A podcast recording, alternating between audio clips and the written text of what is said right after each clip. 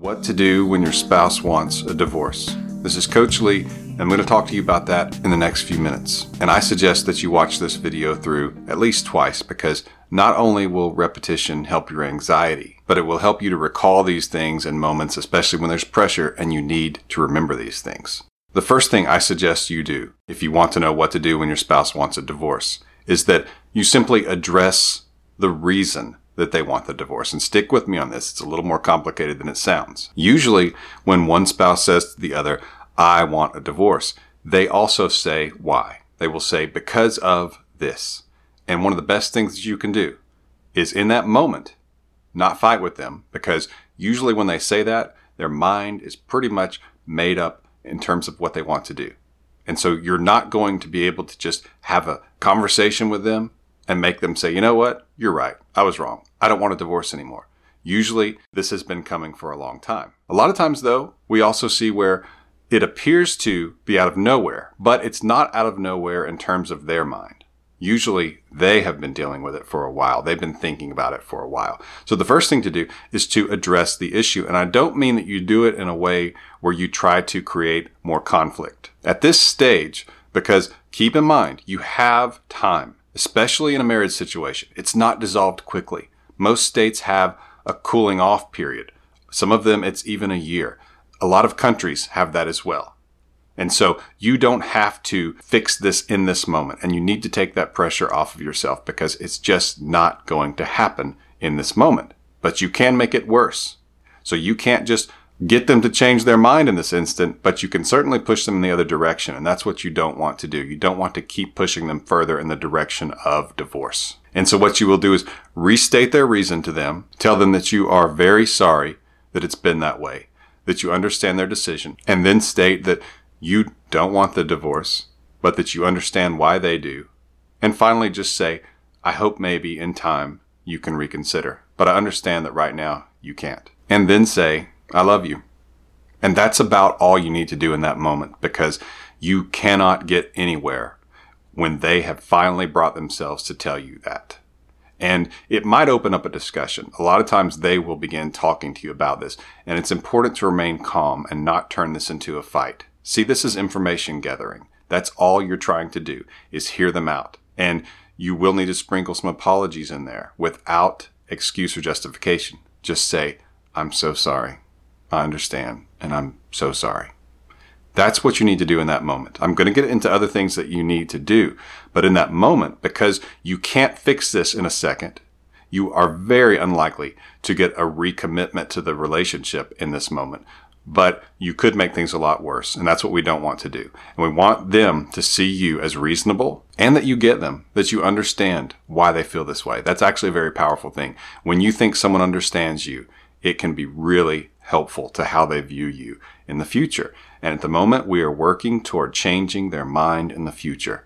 This moment is only to prevent you from making it worse. And if you already have, you want to try to go back to them with this at some point, you probably will have another conversation and you do what I have said that you need to do. Or you simply tell them, I responded poorly when you told me that. I understand why you want it. I'm so sorry that I've been this way or that this has happened or that you feel this way.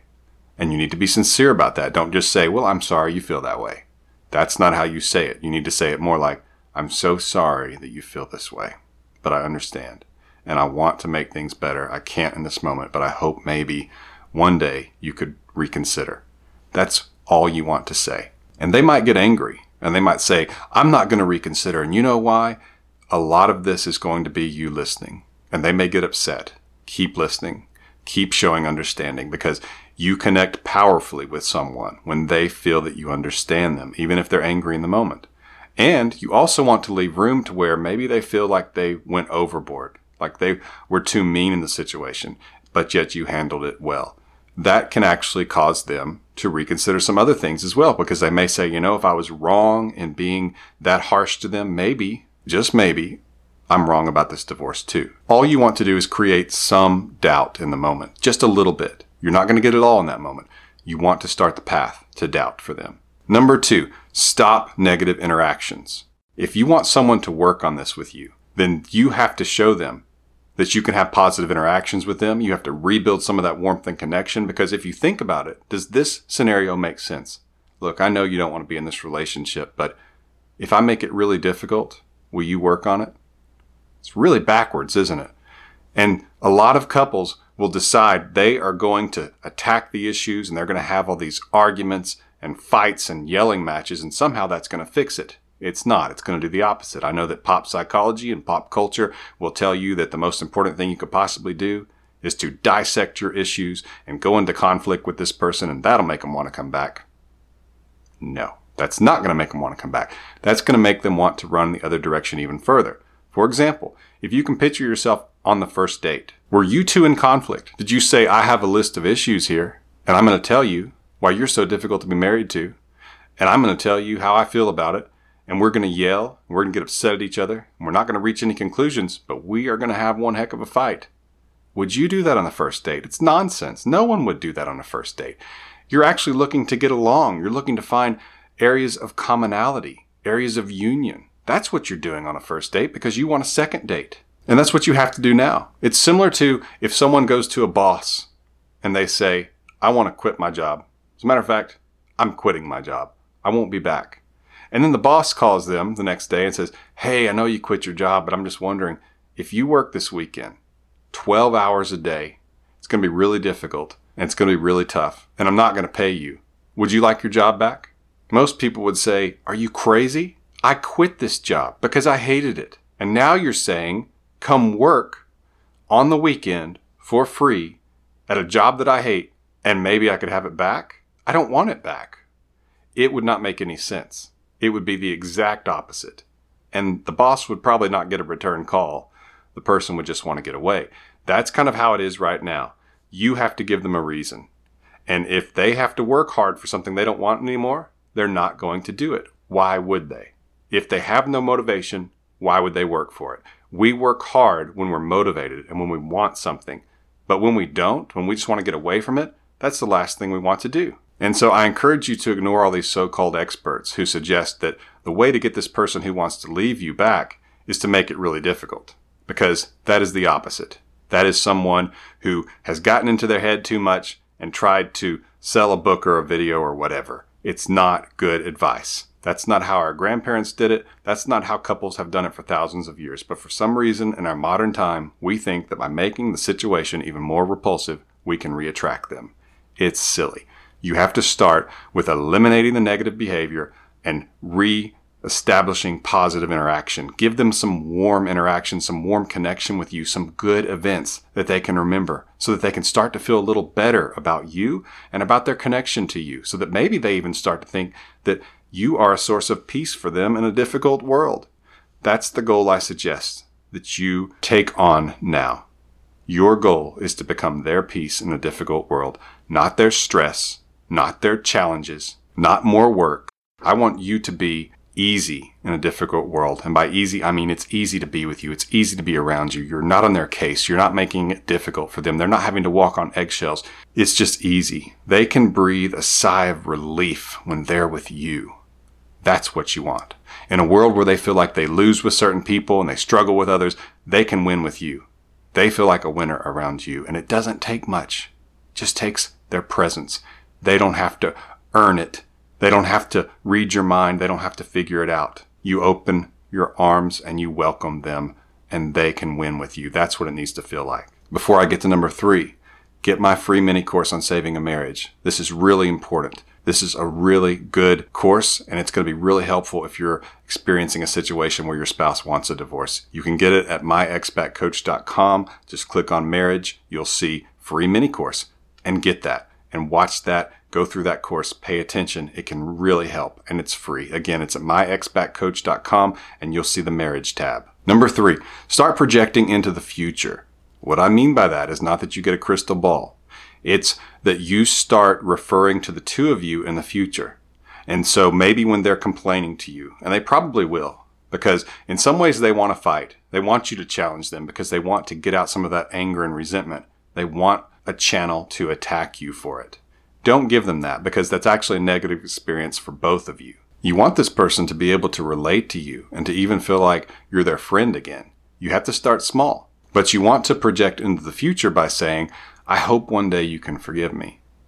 What's interesting about that is that you're not saying in that moment, forgive me right now, but you're saying, one day I hope you can. You're putting it into their mind that, yes, maybe they can't right now. And asking for them to do that in the moment would be unreasonable. Asking them to commit to the marriage again right now in this moment would be unreasonable. But saying, I hope one day maybe you can reconsider. Not saying, one day you'll reconsider, you wait and see. Nothing like that. Just, I hope one day you can reconsider. And they might say, well, I won't. It's understandable. And what you need to say is, I understand. All I can do is hope. That's what you're going to say. This is not going to be conflict. This is not going to be a fight. You're actually just understanding them. You're letting them talk and you're not giving them any negativity. You're not acting like you're out of touch with them by suggesting that you two start going through the issues again and doing all that difficult stuff to save the marriage when they don't want to because you understand that they don't have any motivation. You actually want them to say afterwards, that went a lot better than I thought it would, or that was a lot easier than I thought it would, because it opens the door for them to say, maybe they're not as unreasonable as I thought, or maybe, just maybe, I could change my mind about this. All you want is a little chink in the armor. The small cracks in the armor can lead to messages and changes of heart inside of them. Number four is don't leave. If you two live together, if they insist on you leaving, that might be something else, but you want to try to slow play that. You don't want to just say, well, if you want a divorce, then I'm going to leave. Because when you leave, what happens usually is that if they are in such a state where they're telling you, I want a divorce, then you leaving is going to be something they welcome. They are going to get relief from it. And they are going to get an appetizer or a trial of the divorce. And what happens if they like it? They like this new freedom. They're not afraid of losing you in that moment. And so that's not something you can use as leverage or to threaten them.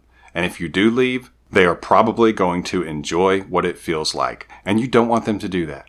You don't want them to get to experience the divorce in the exact moment that they want it the most because it will feel like a vacation.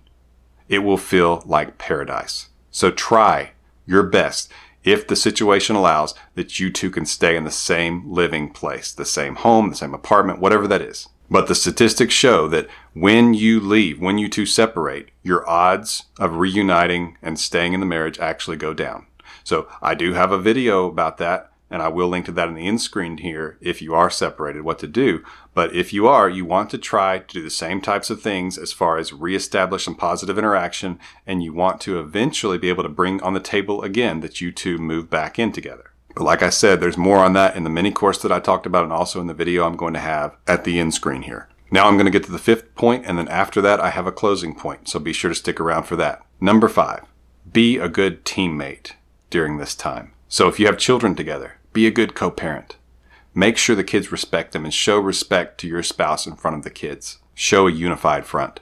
As many situations as possible, whether that's bill paying, whether that's things around the house or things outside of the house, whatever interactions you have with your spouse, be a teammate where they feel like they can rely on you and where the two of you are united. That it's so important. And one of the best ways you can do that is actually to have family meals together if you used to do that. So that's mom, dad, and the kids because it feels like the team's there. The band's back together. That's what we want them to feel. Don't bring attention to it. Don't say, Do you see what a good teammate I'm being? Do you see what a good spouse I'm being? Don't be that way. That will make it seem forced and fake. You don't want that. Part of being a good teammate in a marriage is that you would prioritize and commit yourself to fulfilling them sexually. And so that means that even though they have told you this, if you two are still in the same house, don't take sex off the table as far as your part of this. If they do, that's another matter. But as far as you're concerned, since you two are still married and you do still live together, if that's what they want to do, you're not just a willing participant, you are an enthusiastic participant because sex is going to be one of the best ways that you can restore some of that connection and warmth between the two of you. I talk about this in other videos, but women produce oxytocin, which is a bonding chemical that bonds the two of you together, and they produce to lesser extent vasopressin. Men produce to majority extent vasopressin and minority extent oxytocin. So they do get some of that bonding, but vasopressin actually makes them feel possessive, like you are theirs. This is my girl. This is my wife. And I want to protect her. I want to be her husband. she's mine and we love each other and I want to take care of her. That's kind of where that comes from. So you want that coursing through his veins as much as possible if you're his wife. And so that's not something where you should try to play hardball and take it away. It's still on the table as far as you're concerned because you two are still married. After some time has passed where you have done those things and you have been committed to those and you need to do these things well. This is what you can do if your spouse wants a divorce. And so you need to do them well. But after time has passed, usually it's as long as you can get. Sometimes if they're starting divorce proceedings and they're trying to move out, you don't have very long. But ideally, you do this as long as you can before you would ask them if they would please consider rethinking this. So you're not saying, will you please not do this? Or will you please say you don't want this? You're asking them to please consider that they rethink it. So they're actually going to think about if maybe they would consider changing their position. So you see, it's a step before, or it's not completely asking them to reconsider. It's asking them to reconsider reconsidering in the first place. And it is attempting to capitalize the things that you've done and how you've demonstrated that you can adjust and you can change and you can be a good spouse based on what they need. It's asking them to just kind of move in that direction a little bit because in time, a little bit plus a little bit plus a little bit is going to add up to something significant. And that's what you need to focus on in this moment. This is a marathon. This is not a sprint. And no matter what they say, you want to show them that you understand, that you're sorry for your part in this deeply, and that this is a regret that you will carry with you, but that you still have hope that maybe one day that they could reconsider and things could change. Then it's about demonstrating this to them and maintaining positive interaction to restore some of the warmth and connection so they actually might want to work on this. Hopefully they will. A lot of times they do. And it's actually not that complex of a system, but it really works well if you can apply it. Remember to get my free mini course. Again, at myexbackcoach.com, click on the marriage tab and you'll see it. Free mini course. I suggest you go get that right now and then you can come back and you can watch another video that I'm going to have in the end screen here that's about what you can do if you're already separated. And if you've liked this video, please click like and please subscribe so that you can be notified when I have more videos like this. This has been Coach Lee, and as always, thank you for watching.